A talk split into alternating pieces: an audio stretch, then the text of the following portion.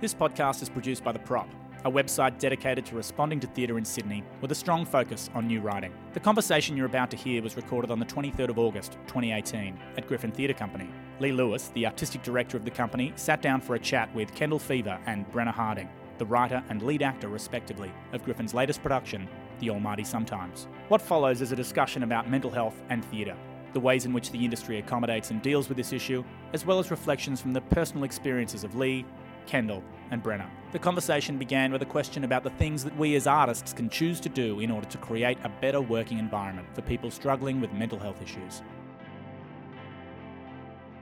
Look, I think a conversation like this is part of how we m- make it an acknowledged stress in our industry. It is. I think in the past, there's been much more of a culture of suffering in silence, and in fact, burying that information in case you don't keep working fear of people finding out, which has compounded issues that people may have had and been suffering with. Uh, so I think just talking about it and acknowledging that it is a regular workplace hazard. There is emotional stress in the work that we do. And yes, that's what you sign up for, and that's what you have to learn to manage in your life. But acknowledging that we're doing it in a community of people that understand that is part of making it easier to bear. I was in a, I was in a rehearsal room today, and there was a, st- a conversation about. Uh, a family member had passed away, and the, director had said, "Well, we'll can they m- make sure that the funeral's in the morning, so we we don't interfere with tech." And this was a few years ago. This was about ten years ago that that comment was made. And another actor said, "What was there just no compassion back then?" I'm like, "Nah, not really." And even even the fact that a young actor said that and thought that was terrible, as opposed to, oh yeah, right, I'm now learning, I just have to suck it up, and whatever happens, the show must go on. There's a very different conversation that's starting to happen that feels alive and healthy. And I'm not saying it's going to solve everything, but at least people can talk about it. And we're building a language as a community for how to take care of each other in the work that we want to keep doing. I feel like that really covers it. well, no, it's it's it is an interesting thing though. I mean, even the, our early conversations about working together, it uh, it came out of a pattern I've started to have even in auditions of just saying to people, look, this work might not be the right work for you to be doing now. Two years from now, you might be in exactly the right place to do it. So it's okay to say no. You don't have to take things that might uh, not feel right at the particular time. If it's too close, don't do it. Uh, absolutely having lived the story can work against your capacity to cope with carrying that story for the three, four, five months that a run can be. So we started the conversation about the Almighty sometimes with that. If, if you're not in a pretty stable place, please say no to this play, which I said to all of the actors that, who auditioned. And don't say yes just because I say I'd love you to do it. It's really easy to go, oh, yeah, great. And then the next day think, oh, man, can I really do this? Uh, and if you do have that thought, it's okay to it's okay to step out of a role. Personally, I don't feel pressure to say yes to an, everything. I've become quite comfortable um, saying no to auditions, to roles, um, mostly because I like to do work that fits with my social values. Um, and so if something doesn't, I'm, I'm less inclined to say no because um, acting fits into a, a much larger um, realm of things within my life. And if it's not enhancing what, what I believe politically, then it's not the kind of work that I, I will be able to bring my best to, um, but also want to contribute to. Um, so within that scheme of things, I, I do find it easy to say no. Um, but I know for a lot of actors that's not necessarily the case. Um, especially, I've been very fortuitous, getting quite consistent work, um, and I'm also at university, so it's not. I'm not putting all my pressure on, on my next job, um, but I know for a lot of actors there there is a pressure to to say yes to every job um, because you want the opportunity and work breeds work. So if you're doing one thing, then you're more likely to get other work. So yeah, I, I think it is something that you know we ha- we have to be conscious of. It's it's interesting working in a new writing company because often writers are writing into some of the, the big difficulties that we're having in us in our society at the moment. So they're trying to get right into the conflicts that we're living, and that can be harder. I think. Well, I, I start. Sometimes I think it's harder, but then you go back to some of the classics, and the things that they're wrestling around in are just as difficult once you get into it, and can be as confronting. I suppose we're just a little bit more ready for it on the surface at Griffin because every play is digging around in the very personal of the present. but in theatre specifically, uh, you know, a lot of plays structurally are built on conflict. And as soon as you're playing conflict, your body doesn't necessarily know the difference, does it? Uh, you go home and you're as exhausted as if you've had an argument for six hours. Uh, and how do you how do you take care of your body and your mind? How do you learn how to do that? And you know there are no great handbooks. There really aren't. So it's about people, actors talking to each other, directors talking to each other, directors talking to actors about how to do these things. You know, um, uh, how big is the thing that you're carrying, and and knowing that that shifts over the course of a show too. That's been really interesting to me. Things that seem will seem okay early on can turn out to be really difficult, and the other way around. Things that seem difficult at the beginning can actually be the easiest thing to do. But that you've got to be ready for the surprise that words in your body will um, wake up. You know, it's just, I find that fascinating. I think one of the beauties of theatre and dealing with difficult things is you get to sit with it for so long and really unpack it. I, in the first week of rehearsals, Lee talks about the fact that you never really know the project that you've signed up till until you sit in that rehearsal room for the first week and start reading the text, and you just have so many moments of, oh God, oh God, this is what we're doing. And yeah, I think I, I definitely had experience on this play of of feeling the enormity of of the world. Um, but that's also the beauty of it because you get to feel that enormity in those waves and feel it in different places and new places. But then you get to sit with that for a while and I kind, I kind of become wise with those feelings and understand how you can then, as Lee was saying, pass them on to the audience and communicate communicate them in the, in the in the most effective way possible to allow them to come away feeling like they have been through something or, or learned something from the piece. Um, and yeah, I mean, I still I still learn new things in this play. There's still moments where a pin drops, and I'm like, oh, didn't put that one together. Wow, that one feels in this particular place. And also, you you you have different moods. Like I come into the show and I I do the show in a different mood to the day before, and suddenly it's it's hitting in all different places. And so you get this sort of enormous exercise of empathy. Um, for these characters and for this situation, um, which you then get to take into your life, which means you've almost lived these extreme experiences of so many different people. Um, it's just a, a real richness, which is one of the gifts of acting, I think. And also thinking of, of friends I know who've experienced similar things, and even talking to people post show. Um, having a friend telling me about when I was listing off all of the medications that Anna, Anna's been on. She was like, You said seven, I've been on 17. I counted the other day. And just understanding how much the play speaks to her experience and understanding her more as a person and empathizing with her more as a person because I've lived a small fragment of Anna's life every night.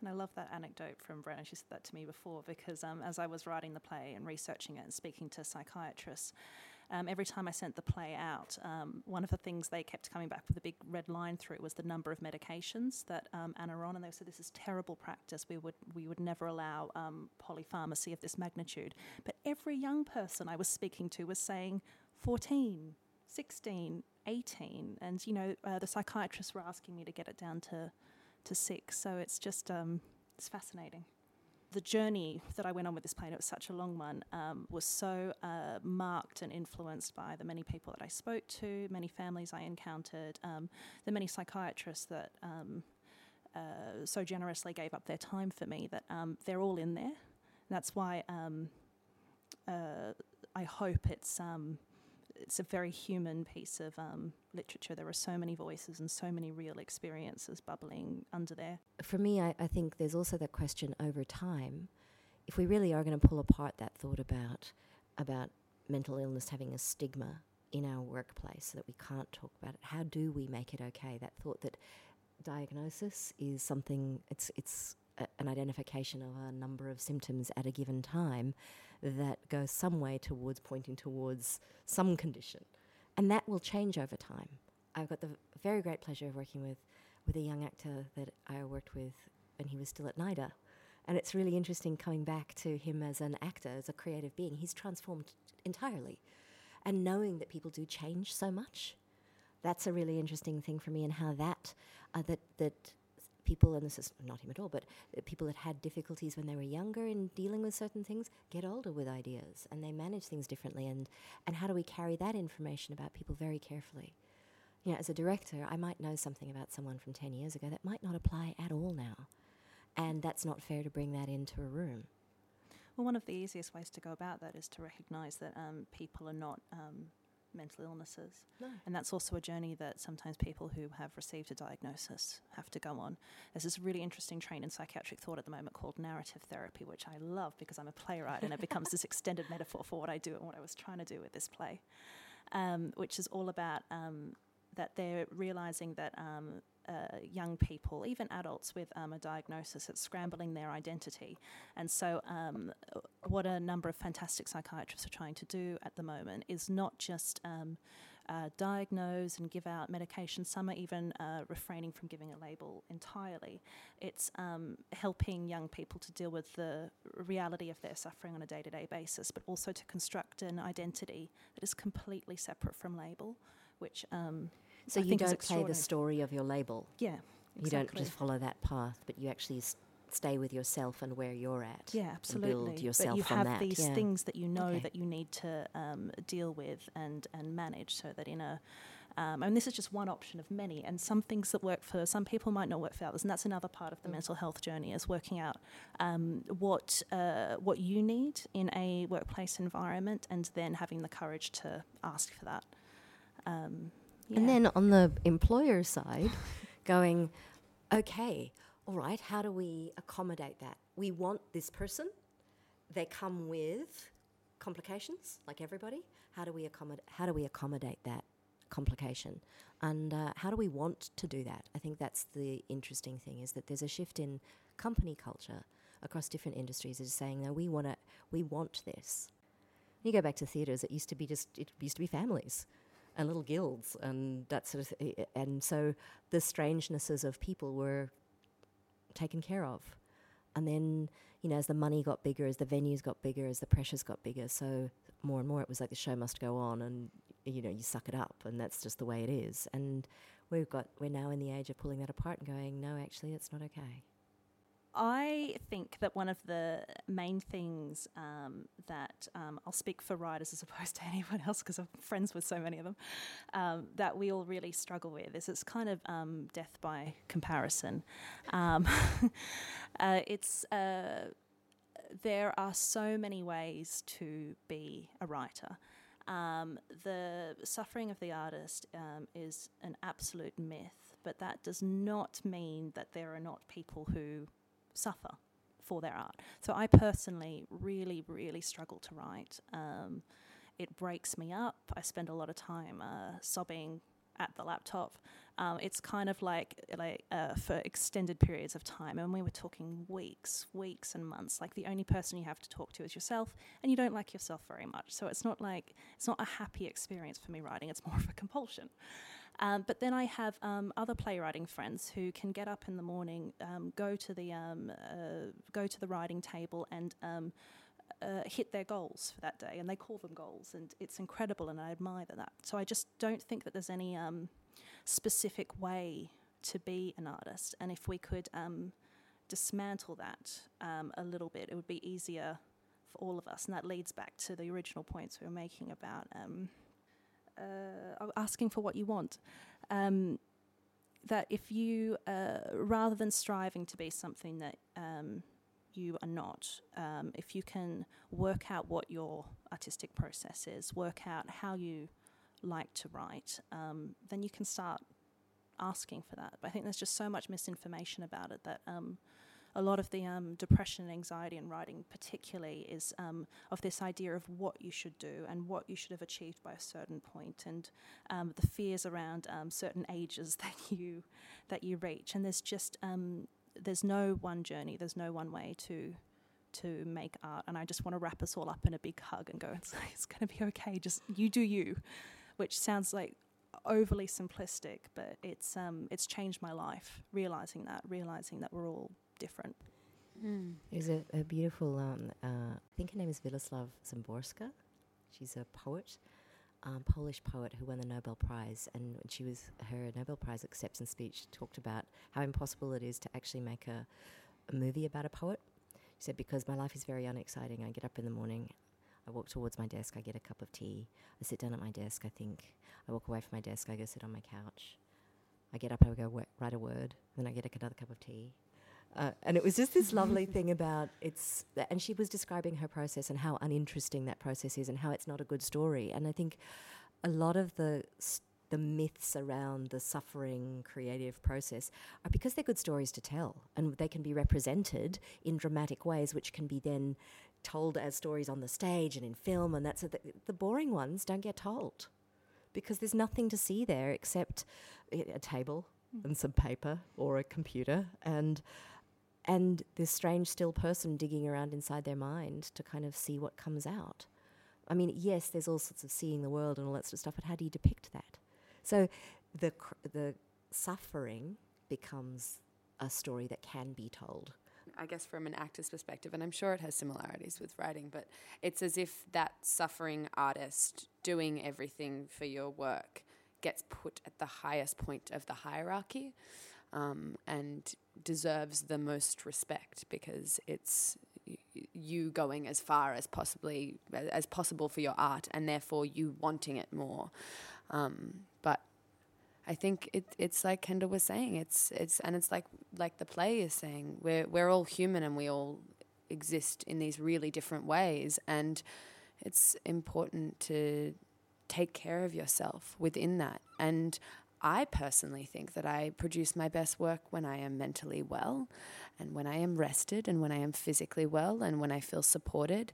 Other people might be different. They might perform their best work when they're under an enormous amount of pressure but at the end of the day, maybe it's it's not worth it. Um, but that's something that we all have to decide for ourselves. But there definitely, I feel a pressure to fit that narrative, um, and that I'm maybe not working hard enough or don't want it enough if I'm not putting myself through hell to get there.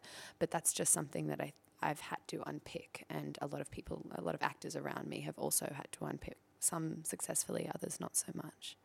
There's also a really interesting question around uh, heritage of acting, especially with um, the 20th century teaching of different methodologies. As well, so now we've got schools of ways of acting and what can be handed on and what can't. And I'm, I always worry about the tradition of method acting and the pulling on the on the authentic pain because I even have questions about the the idea of authentic and how that word gets valued more than other things. I kind of go, we're losing the we're losing the tradition of transformative acting, where you can Im- imagine something that never happened to you, and how do you how do you create that? Um, and I think that goes into writing as well. I always worry about um, the pressure on writers to write their own story. I'm like, no, you can actually find a story that's not yours, and you can research and work, and you can create something that feels authentic to people watching. That's a lot of work, sure, but it doesn't have to be your story. That's not your ticket into an industry. And I think with method acting, I worry a lot. Um, it was, I understand its use in film, where you only have to do something once or twice, but I also worry about that really private place and and dipping into that, the temptation to dip into that. Um, I like to think of actors as professional imaginers. Yeah. and I think there's a, and maybe that's over years of watching friends just not be able to keep going with constantly dipping into the real to create the fictional.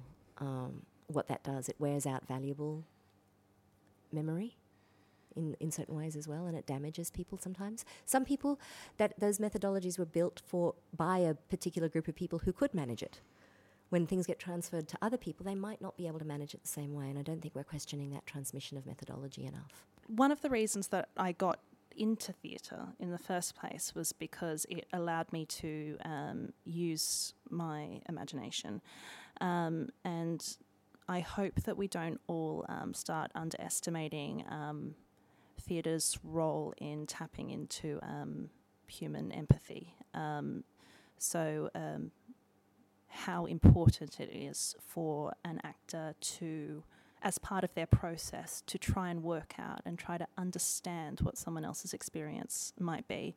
Um, the responsibility for myself as writer, if I'm writing about something that is not my lived experience, that um, there is um, there is something quite uh, helpful in um, in someone else learning about that and, um, interrogating that, and then I think um, um, the the flip side of that, of course, is if you are writing about something that you don't have direct experience of, it's to um, uh, develop as much awareness as possible, so that you're not um, making the mistake of um, stepping into a trope.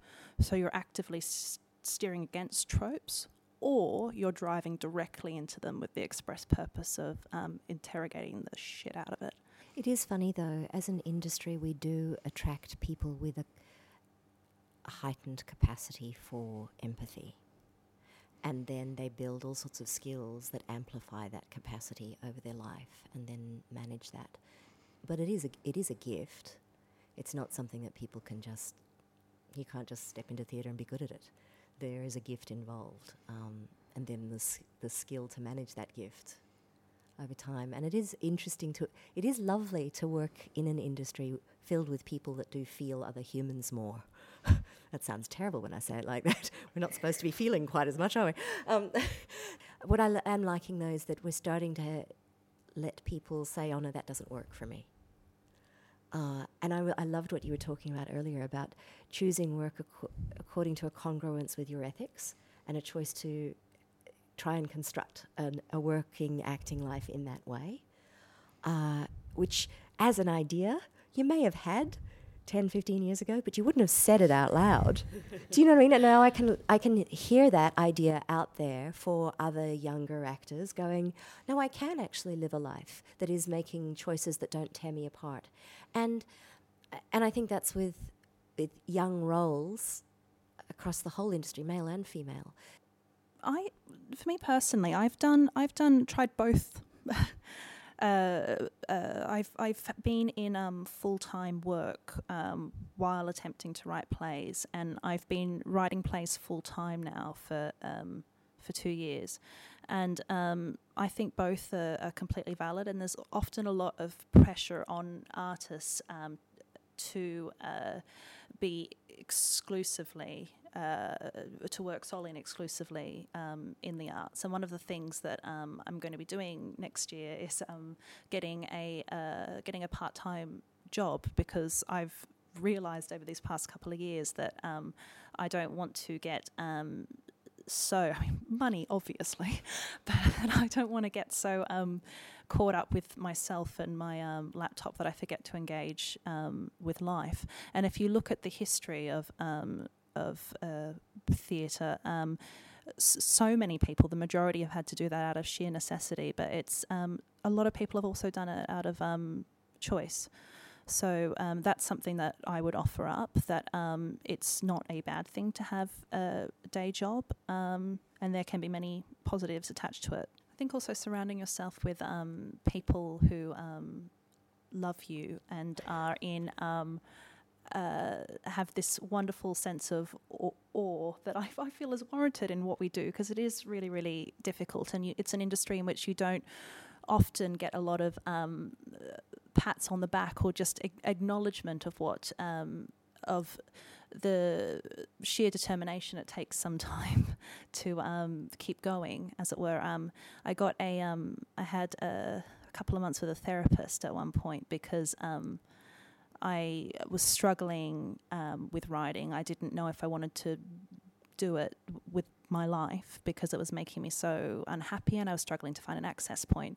Um, and she said to me, This is a wonderful moment where she said to me, um, but Kendall, all these negative voices are in your head. They're totally in your head because she hadn't dealt with that many people in the creative industries before.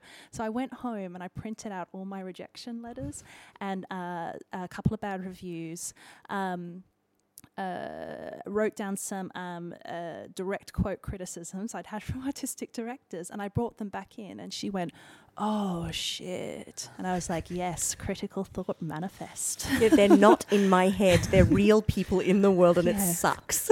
and that's one of the, it's just the realities of uh, uh, working in the arts. It's um, an industry in which um, we are constantly um, judged and scrutinized and um, uh, um, and yeah, and I think that one of the things that I personally have um, that's helped me to deal with that is not just to um, um, and I'm still doing it, but actively attempt to construct an identity outside of um, the arts, but also to surround myself um, with people who are just um, in a really beautiful way are just in awe that you would choose to do something that hard, are pleased for you um, when a play does go up and do just give you that quite literal pat on the back that um, I think we're all uh, endlessly desperate for. you know, I've got fascinated in the last little bit. There's there's three area, three industries that use the word theatre, and obviously theatre, but surgery and war.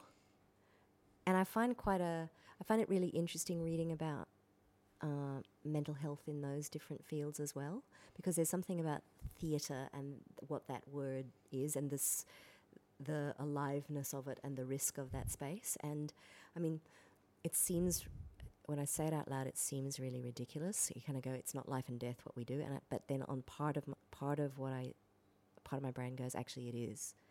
We, it is actually that important to our culture to our society, this space, and it is like it is akin to theatre of war or the operating theatre.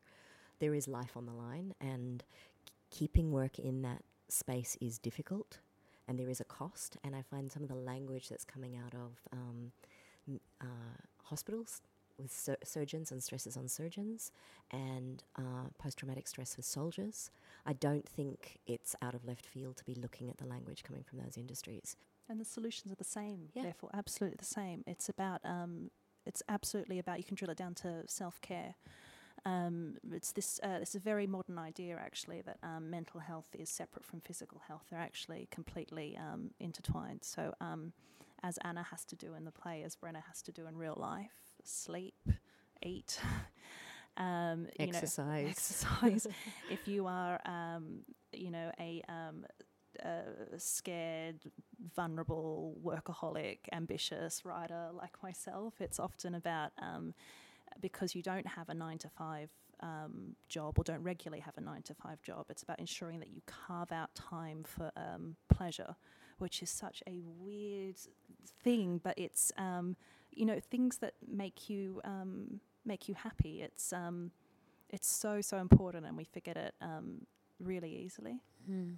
There's there's also a, a interesting phenomenon, I guess, in in the fact that this work doesn't really have sort of a set goals and benchmarks that you reach. You you don't clock out at five. You don't finish your task list and go home. As an actor, you can go over your lines for as long as you possibly want. You could do rewrites forever. And as a perfectionist, which I'm sure a lot of us here, I'm, I'm assuming, Kendall. Absolutely. that, that, assumption is correct. um, that I mean, that's that's almost an, an, an, impossible challenge because you can just keep going and, and you're setting those limits yourself. So I think that one of the biggest self care strategies that we have to employ is creating those boundaries and those limits for yourself um, so that you you do get to clock out and have time to decompress um, because it can be really damaging to go 24 hours and to be thinking about these things um, constantly. And that's actually one of the things that I really love about having a director because. Um, at school, I would go over and over and over again and, and, and rewrite and rewrite and keep myself up and, and sort of kill myself with, with getting my work to a perfect state. And then I got on set when I was, you know, 15 or, or whatever. And, um, and the director would say, after a couple of takes, I'm happy with that. We got it. Great. And I could keep on doing that scene forever and ever and ever ad, ad infinitum, like yeah. ad nauseum, um, because m- my standards are, are, you know, enormous for myself, impossibly enormous.